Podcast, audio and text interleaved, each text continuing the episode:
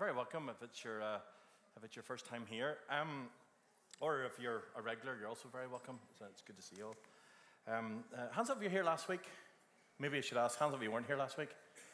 Excellent. You, you need to come for some prayer this morning then, all right? Uh, we'll see where we can go. This, this series is called Holy Fire, but there's, I don't know if you noticed, there's lots of things happening around the world right now. Match of the Day played last night for the first time without its theme tune. I guess that's a pretty, that's a, that's, that's a pretty big deal for football fans, all right? Um, you know, there's a, there's a lot of uh, conspiracies going on around the world. You know, the end times are around tomorrow. And if you believe TikTok, it's happened last week and we just haven't caught up with it yet. Um, but I don't know whether you notice this or not, but right now there's pockets of revival popping up all around the world. Um, we were in Israel. Did I tell you that last week? you might hear that a few times today, but we were in Israel last week. But one of the places we didn't go to was the upper room because it's probably not where the upper room was. That's the thing about when you go to Israel. You know, somebody 100 years ago said, oh, this is where the upper room is. And it's probably nowhere near where the upper room was. But anyway, um, yesterday, a whole bunch of students have been traveling around Israel. They went into the upper room. And they've been going now for 37 hours in worship in the upper room. And uh, it hasn't stopped. And, and what's happening is there's a generation right now that are, are tapping into something that, that a lot of the adults kind of are going, what's going on? And uh, I was talking to Jordan this week. Um, the, the kids that are coming next week have been going for about three and a half weeks right now in Reading. And because of Bethel structure, what's happening is they, they can't get rooms all the time just to, to put down. But every now and again, these kids are popping up and they are just worshiping 24 7. And God's doing something in this generation that I have to say, the timing of what we're about to do in the next week is, is just really interesting to me. And I'm really excited about, about what's going on. I really want to encourage you to come to our birthday party next week. All right? Um, I know some of you haven't had, had, have had historical, haven't had birthdays. I've had you in the council room, I understand. Next week, we're going to give you a big piece of cake and there'll be a candle on it and you can blow it out, all right? Uh, so, so we're going to do that. So we're starting at 5.30. We've got some food for you. And then we're going to go into a little bit of a service at 6.30. We're going to do some worship and share a little bit of summer history, hear some testimonies. And then uh, we're going to have a party, okay? Um, I'll save all of that, but we've got some surprises for you, okay? Uh, Stacey has been involved with that. I can only tell you what's in her head right now. Uh, so please come next week. Invite all your friends and that. We're, we're hoping to pack this place out, and, and we, we, really want to have a, a, lot of fun. Um, but then, as the, as the course of the week goes on, um, we've got 60 people coming in, um, and uh, Jordan's been coming for 10 years, and uh, you know he, he was he was kind of here right at the very beginning, and um, you know him and I have become very good brothers, as, as, as many of us have become friends with them all. And uh, uh, it's not necessarily about Bethel, but it's about relationship. You understand that? And what I love about this group of people is that they are so fiery when it comes to things of God. And uh, we don't always agree on everything, but what I would say is, is that, that, that, that the fire of God and the passion that's in them is contingent.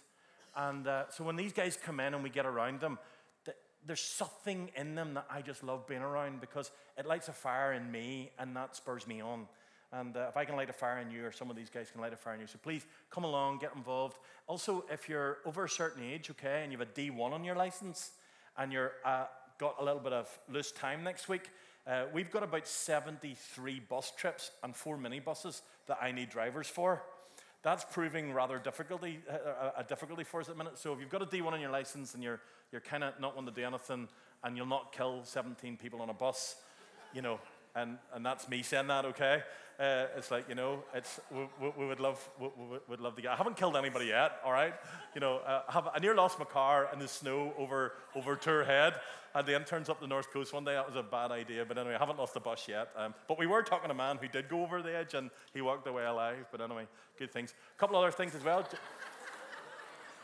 couple of other things as well. The heresy hunters are after us again. Yo, hooray! Ian's joined the elite, the elite group of Thomas and myself. Ian got a letter last week. Yay! so, you know, when you get one of those letters with an anonymous name telling you how rubbish you are, you're like, hooray!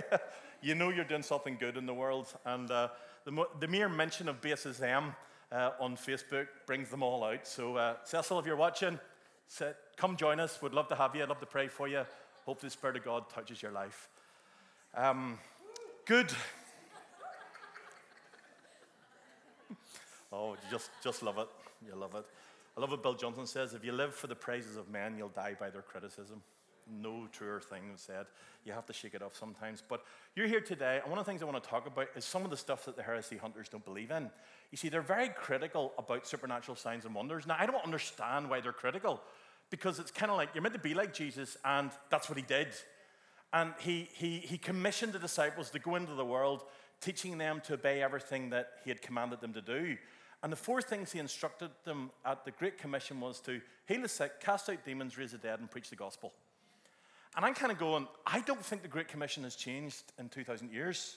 And in fact, if ever there was a greater need for supernatural signs and wonders to build a church, it's something that confounds the world. So I don't fully understand how you can take a theological platform or biblically how, how, how I'm the heretic and they're not. But anyway, that's a whole other story for another time.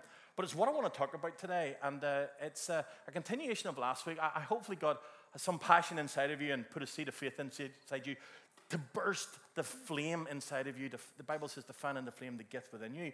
But I want to talk about what creates a condition for the supernatural ministry. And I think sometimes people don't fully understand this, but there is a biblical order that I want to share a little bit. Now, some of you have heard this before, and it's one of those things where, in, in a world today that doesn't fully understand this, um, what's actually happened is we, we've become, the Western church has had a culture for about 100 years of what I'm going to call pastor led churches. Pastor led. We, we, we call them, you know, Mike introduced me as reverend, or pastor or reverend. We've had a minister. And, and the ideology around some of our theology on this has been, has been lost. For, for the most part, we've become a non profit organization, the church. We, we've operated in a threefold ministry instead of a fivefold ministry. Um, uh, what I want to share with you today is a little bit about what, what, what conditions do we need to have in a church body in order that the supernatural will flow very naturally? And what I've discovered is this in any churches where you see a move of the supernatural, they, they had a set of leadership structure that facilitated like a, a downpipe that, that meant that in that downpipe created the environment that the Spirit of God seemed to come along and do, do miracles. Now, can the Spirit of God work outside of that? Yes, because He's the Spirit of God and He can do what He wants, right? Um, but, but in a church context, the, the, the apostles in the early, early stages understood something about the apostolic and the prophetic. And that the apostolic and the prophetic coming together, the Bible says first apostles, then prophets, and then all the rest of it. But the problem with that is the apostolic and the prophet are generally misunderstood because apostles are crazy and the prophets are weird. Uh, right? You know, a prophet, he, he's off, he or she's off into, you know, they see a microwave, you know, 3333. You know, it means something. They need to go in the microwave and get teleported off to somewhere else. But it's kind of interesting how the prophetic world works. And any of the apostolic, and they're just interested in, in seeing people saved, the church built, and getting on the floor and God doing a work in your life. That's kind of how it works. And you stay down there until He does a work in you, and then you can get up and do something else. And the apostles don't really understand the rest of the world, a bit like the evangelists, you know, but the apostles are people who grab a vision from heaven, if you can imagine a blueprint from heaven, with an idea or a vision that God gives them, and then they implement it. Now, the apostles' job isn't, isn't to come in and do, to, to do the plumbing, all right?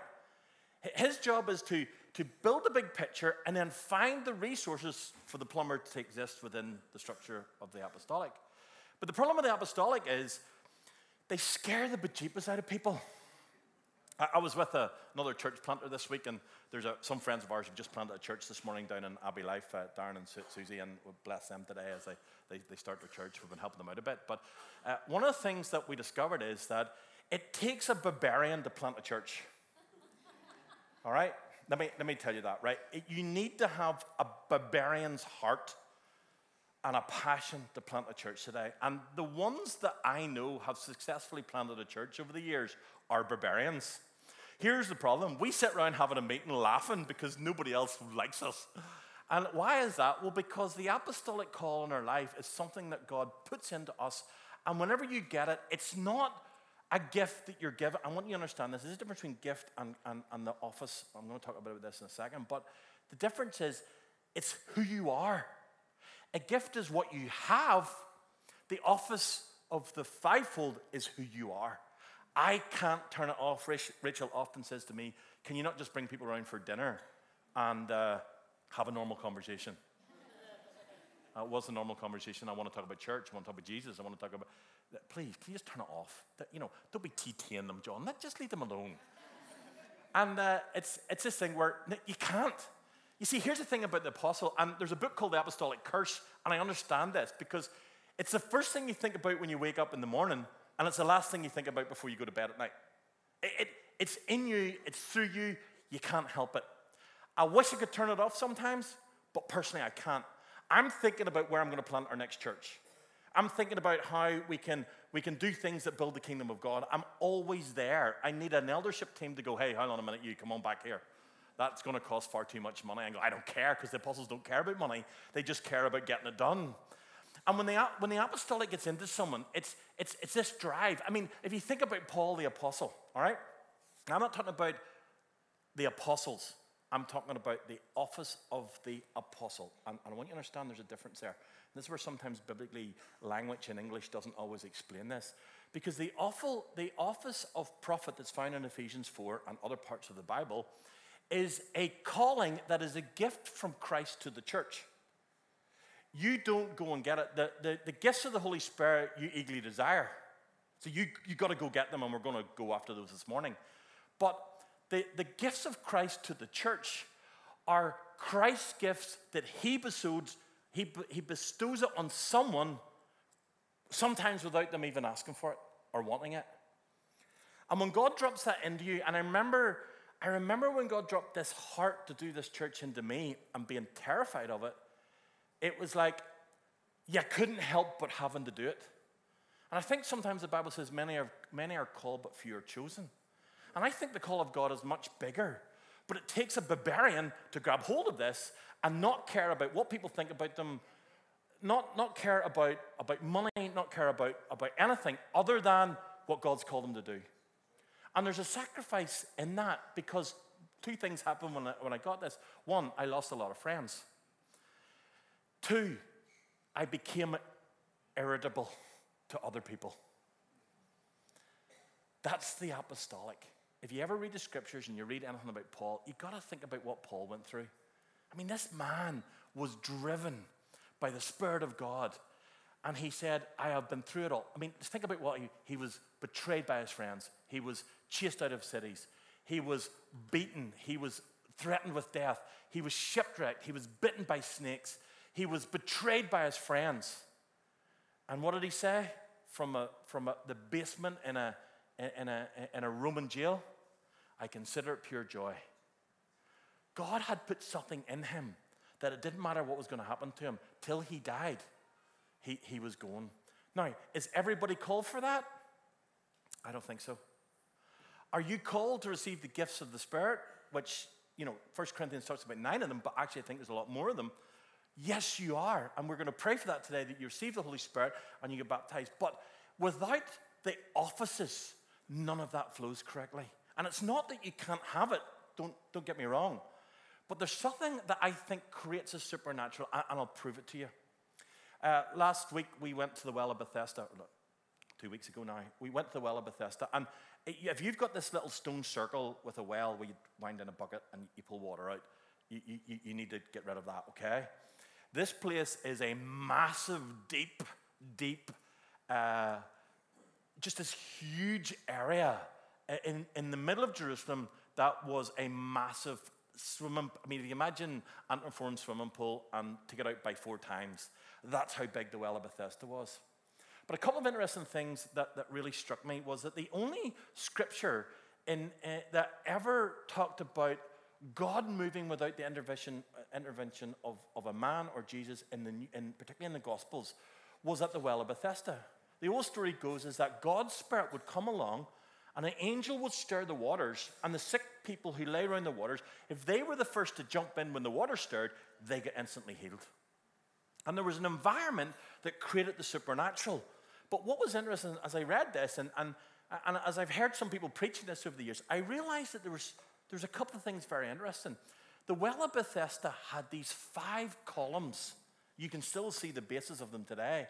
Coming up out that were called uh, uh, columns, uh, they were colonnades, or they were structures that had five tents, or the Bible talks about porticles. You might, I can imagine these covers. They had these five tents that covered the well of Bethesda. Now, whether that was to keep the sun out, the rain out, or whatever, but it had these five coverings. And I thought it's really interesting that that had five coverings, and it's the only place in the Gospels that created a supernatural environment for God to come and do a miracle. And then, and then as I was studying this again, and I heard some other people, I, I remember reading in Exodus that the oil of anointing that was made for to anoint Aaron had five ingredients. And these five ingredients were called sacred, they were holy, and they were only ever to be mixed in that quantity and used as the oil that was not just what we do today, just a little cross on your forehead. They would take this bucket of oil and they would pour it over Aaron's head and the oil would literally drip all the way down, covering every part of his body. You know, it was dripping off him, the oil. And um, we saw a press of, of how olive oil is made um, last week. And, uh, you know, the oil and the press and how oil is produced is just even more biblical than, than I've got time to explain today. But, but this oil that was anointing oil had five ingredients. And, and I'm not one that kind of takes numbers out of scripture and try to make something with it. I don't think that's good to do. But I, I, I got thinking that, that, that if the fivefold ministry is operating correctly within the church, and that downflow of heaven is operating correctly, I actually think it's a, an ingredient, a supernatural ingredient to create a super, supernatural environment. And what happens is that if that order's flowing correctly, you know, then what happens is the saints are equipped for acts of service. Well, what's your acts of service? Well, sometimes I think people think that's to serve the church. N- no, it's not. Your acts of service are meant to go into the world and see people saved, lead people to Jesus. That's your acts of service. You come to church to get equipped so that then you go to do it. But what we do is we think, oh, I want to get equipped so I can serve the church. Now, I need you to serve the church. So don't hear what I'm not saying. All right? But in order to, to, to equip you to go into the world, is that you have a supernatural carry within you that goes into a community and changes it from the inside out. That you let what's inside of you ooze out around you where people who you walk past. I mean, think about this. Peter walks past someone and they get healed by his shadow. I'm like, get, God, give me some of that anointing. You know, you imagine you're, you're walking down Antrim Main Street and everybody you walk past just gets healed.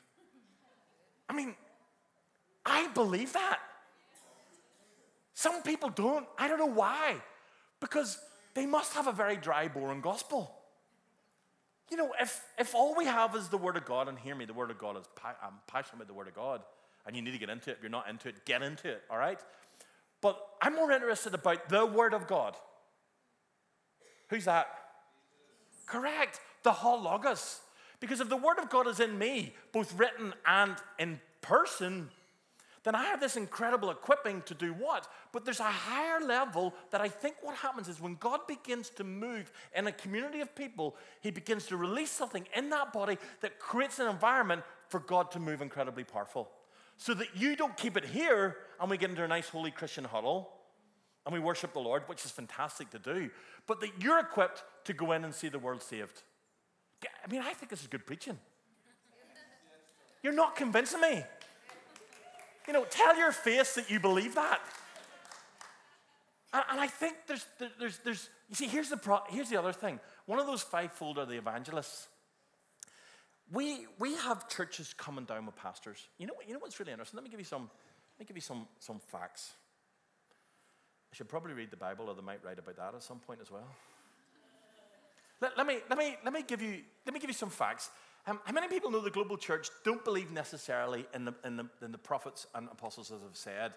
But what's been really interesting is that there's been this rise over the last 120 years of the pastor. Can I just say, our church are full of pastors. You are just, you take care of everybody.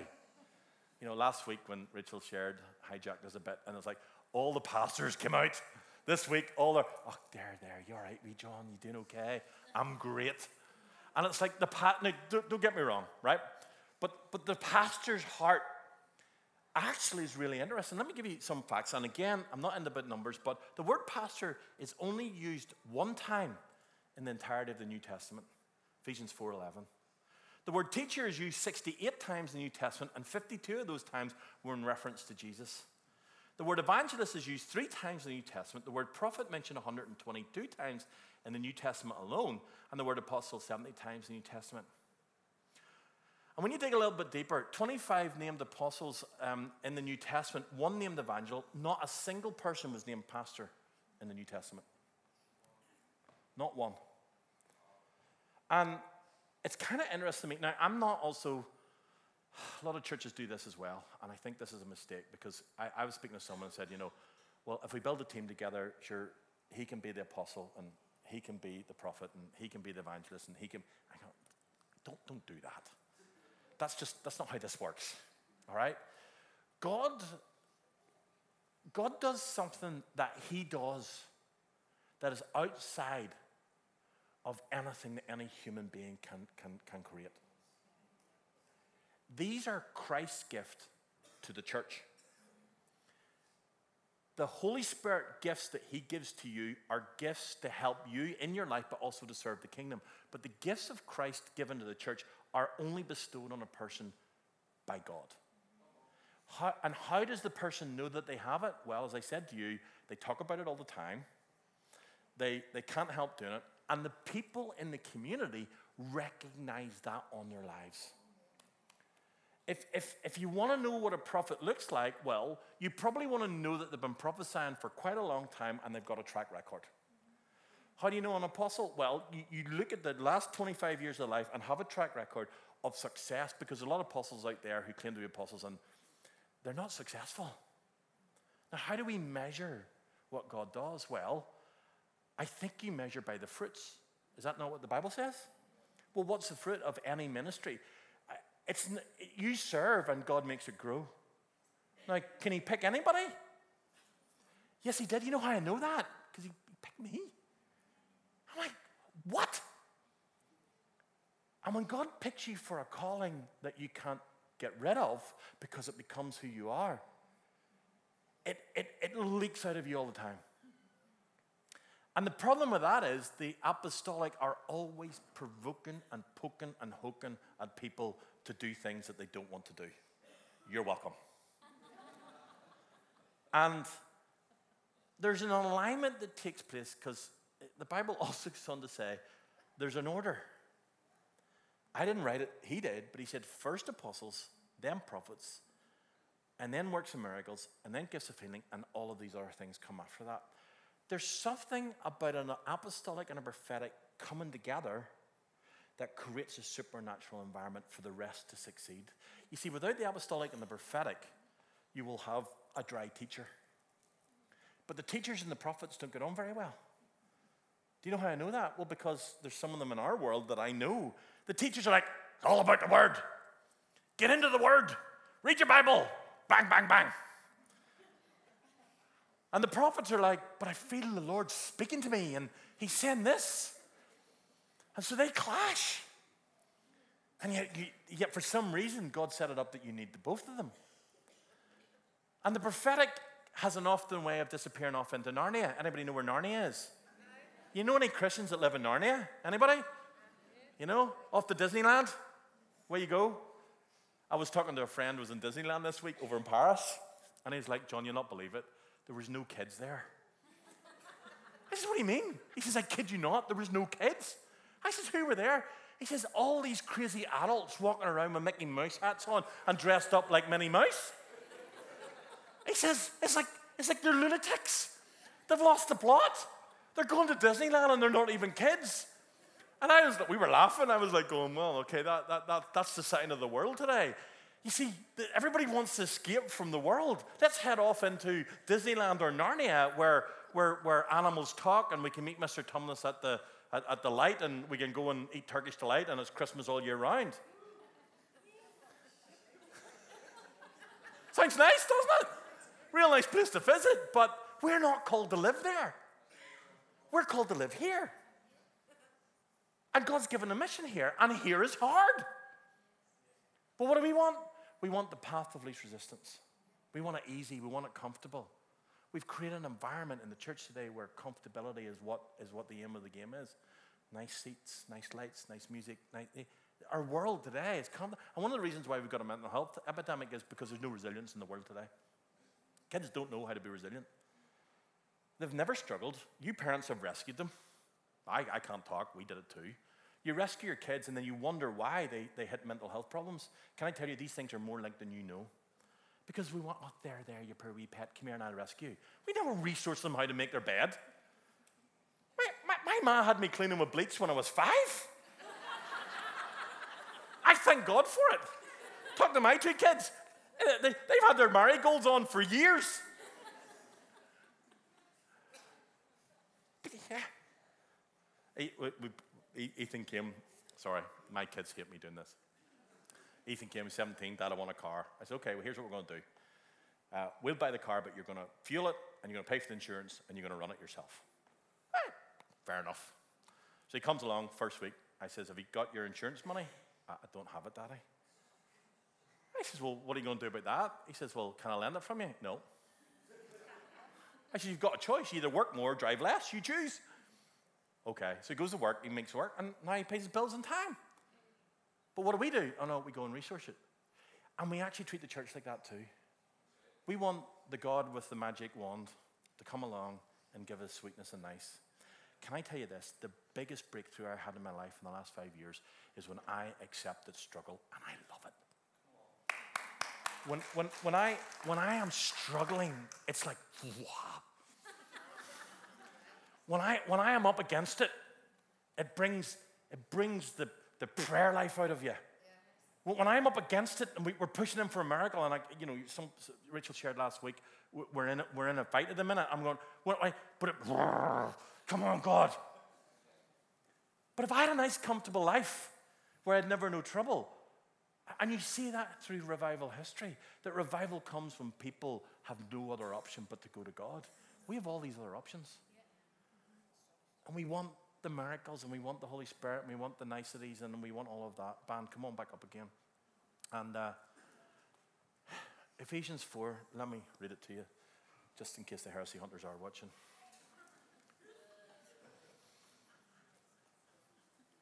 He himself, Christ, gave some apostles, some prophets, some evangelists, some pastors, some teachers for the equipping of the saints for works of service, to build up the body of Christ until they attain the full unity of faith and the full knowledge of the Son of God, to a mature man, to the measure of the stature which belongs to the fullness of Christ.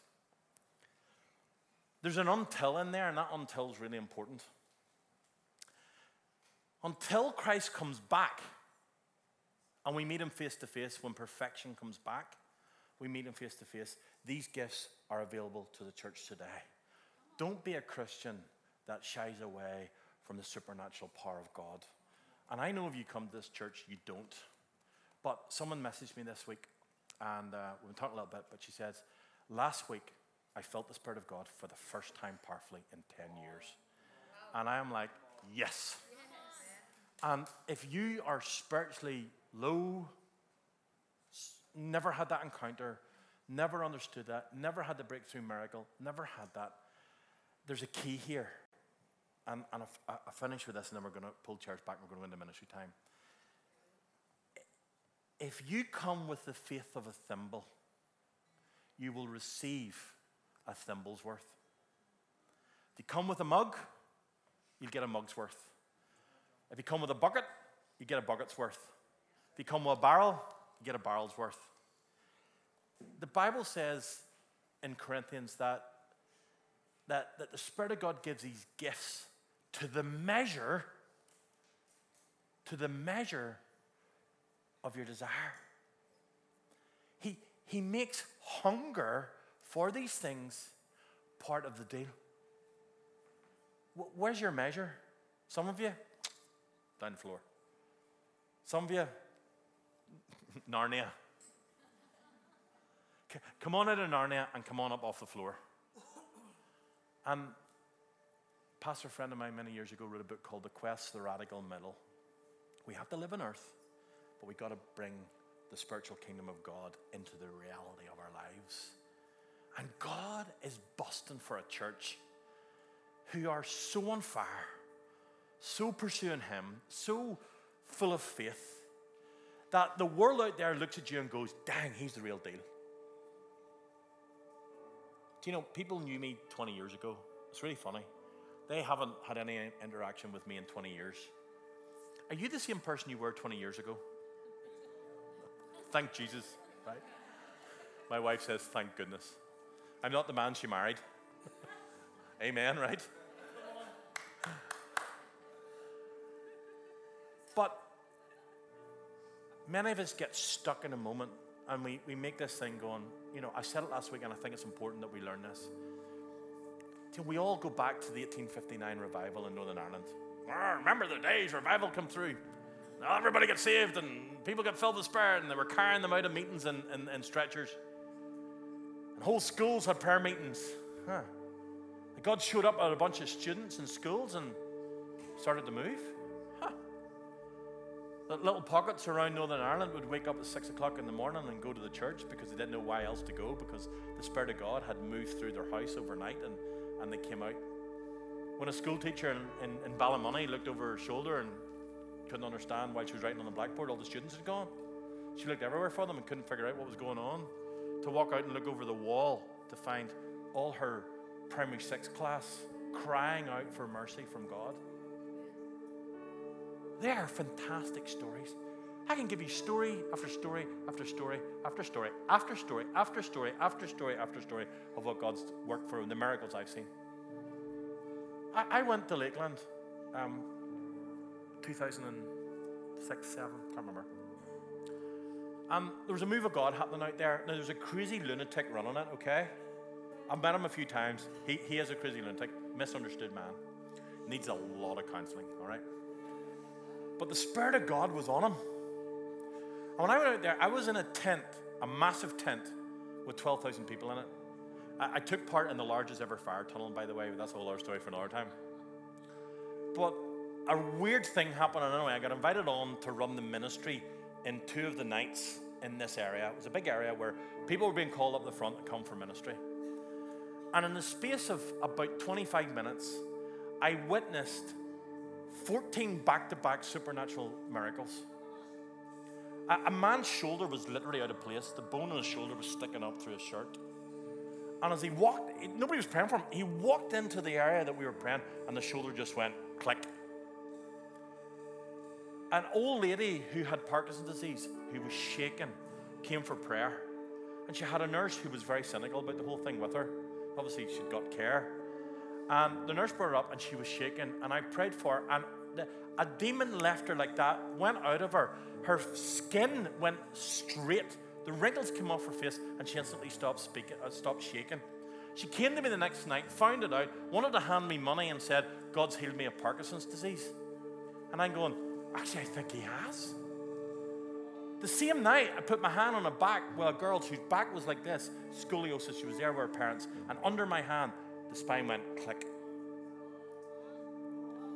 I was sitting at a church in Belfast, and there was I was on the sound desk. All good apostles start at the sound desk, right, guys? And uh, and and you're sitting on the sound desk, and there was a girl came in. I hadn't seen her before at the church, and I saw the back of her head, and God said she's going to be healed this morning. You need to pray for her. And uh, you know, you're kind of in that mode where you're like, I wasn't doing this at the time, and I'm like, should I go? I don't know her. Anyway, I walk up and sneak up behind her, and I'm like tapping her shoulder. She's there with mom and dad. They were visitors from the south of Ireland. Says, God's told me you're going to heal today. I don't know what's sick. She says, Yeah, I've been really, really ill. I can't even remember what it was. And we laid on our hands on her. She went on the floor, and an email came in to the church a month later saying the doctors are confound, are absolutely confounded by what's happened. Why am I sharing these stories? Well, because I, I can tell you a hundred stories about what he's done, which is great. But I want to hear a hundred stories this time next year about what he's doing right now. And it, it will only ever come when God uses that downflow to drop something inside of you and ignite the fire of God inside of you. the holy fire that we fan into flames. If you've never had that, you've never got baptized in the Spirit, you've never got that in your life, you've never experienced that, I can tell you now, without a shadow of a doubt, the Spirit of God is here. He's willing, He's able, He's just waiting for you to respond.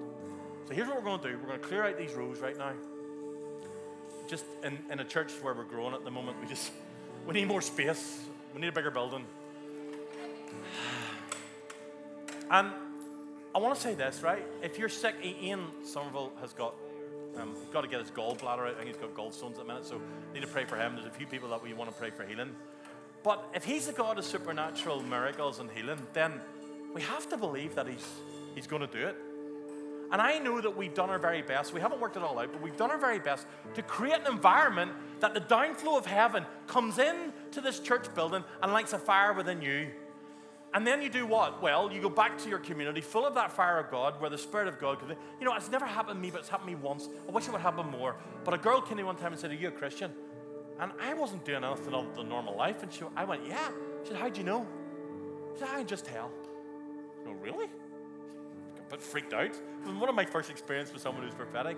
She says, Yeah, God's put a special anointing in you. I says, I right. I was only like 22 at the time. And uh, she said, she said, No, seriously. You, you're, you're going to see many, many miracles. You're going to see people come to the Lord. You're going to plant churches. I'm like, you lost your plot. I'm a 22 year old more interested in girls than I ever was in anything. And, and here we are. And I, I, I, I don't know her name, I don't know who she was, but I just remember thinking that was my first encounter of a real prophet, that somebody that kind of spoke into my life. If you've never had anybody speak into your life, then let's, let, let's do that. But today, next week is about prophecy. So come next week and get prophesied to, and we're, we're going to set them up the next two weeks. But this week, I'm going to instruct our ministry team, and this is what we're going to do. This week is Come Holy Spirit. I am bursting to see a movie right now called The Jesus Revolution that's going on in America. Hasn't reached our shores yet, but it's the story of the Jesus movement by a man called Lonnie Frisbee. I've studied Lonnie, I've met his cousin, and I've met his uncle. And he's kind of one of my heroes of mine. But he got saved on the beach in California, came into Calvary Chapel, and he was a hippie. I mean, LSD, the whole heap. But he met God during a trip. And he came into a, a, a church. I mean, this church was a traditional church, and they fell out and they lost people. But he came into the church, and he would stand up at the front, and this is what he did. He would go, Come, Holy Spirit. And the Spirit of God would just literally go through the room like this. And that's all he said. And this morning, that's all we're going to say. So listen, ministry team, there's no prophecy, there's no praying, there's no casting out demons or cutting open whatever dimensions you want. I, that's not what this is about today. This morning is come Holy Spirit. Fan into flame the gift within them. And we're going to pray for tongues. We're going to pray that you get prophecy. We're going to pray that you're equipped. We're going to pray that you receive. We're going to pray that God does something in you that will change your life forever. As I said, this moment can be the moment that will change history. So let's stand. We're going to go into worship. And then I want to know how hungry you really are. Listen to me, ministry team. No long-winded prayers today. All right. Uh, lay your hands on them. Don't touch their heads. Touch their hands, and pray. Come, Holy Spirit, and let the Spirit of God do His work. All right. So we're going to worship, and during worship, come on ahead. We're going to take an extended time. I want to say this, okay? If you've got children at a quarter to going forward, at a quarter to one, We've instructed the kids to bring your kids down, so if you've got kids, please go get them. Because uh, sometimes last week they were up there at 10 past 1, and that's not fair on our kids' workers. So make sure that you go and collect your kids. But if you don't have any kids, get yourself up here, and we're going to pray for the Holy Spirit. I'm just going to pray for a moment, all right? And then we're going to do this. So stretch out your hands.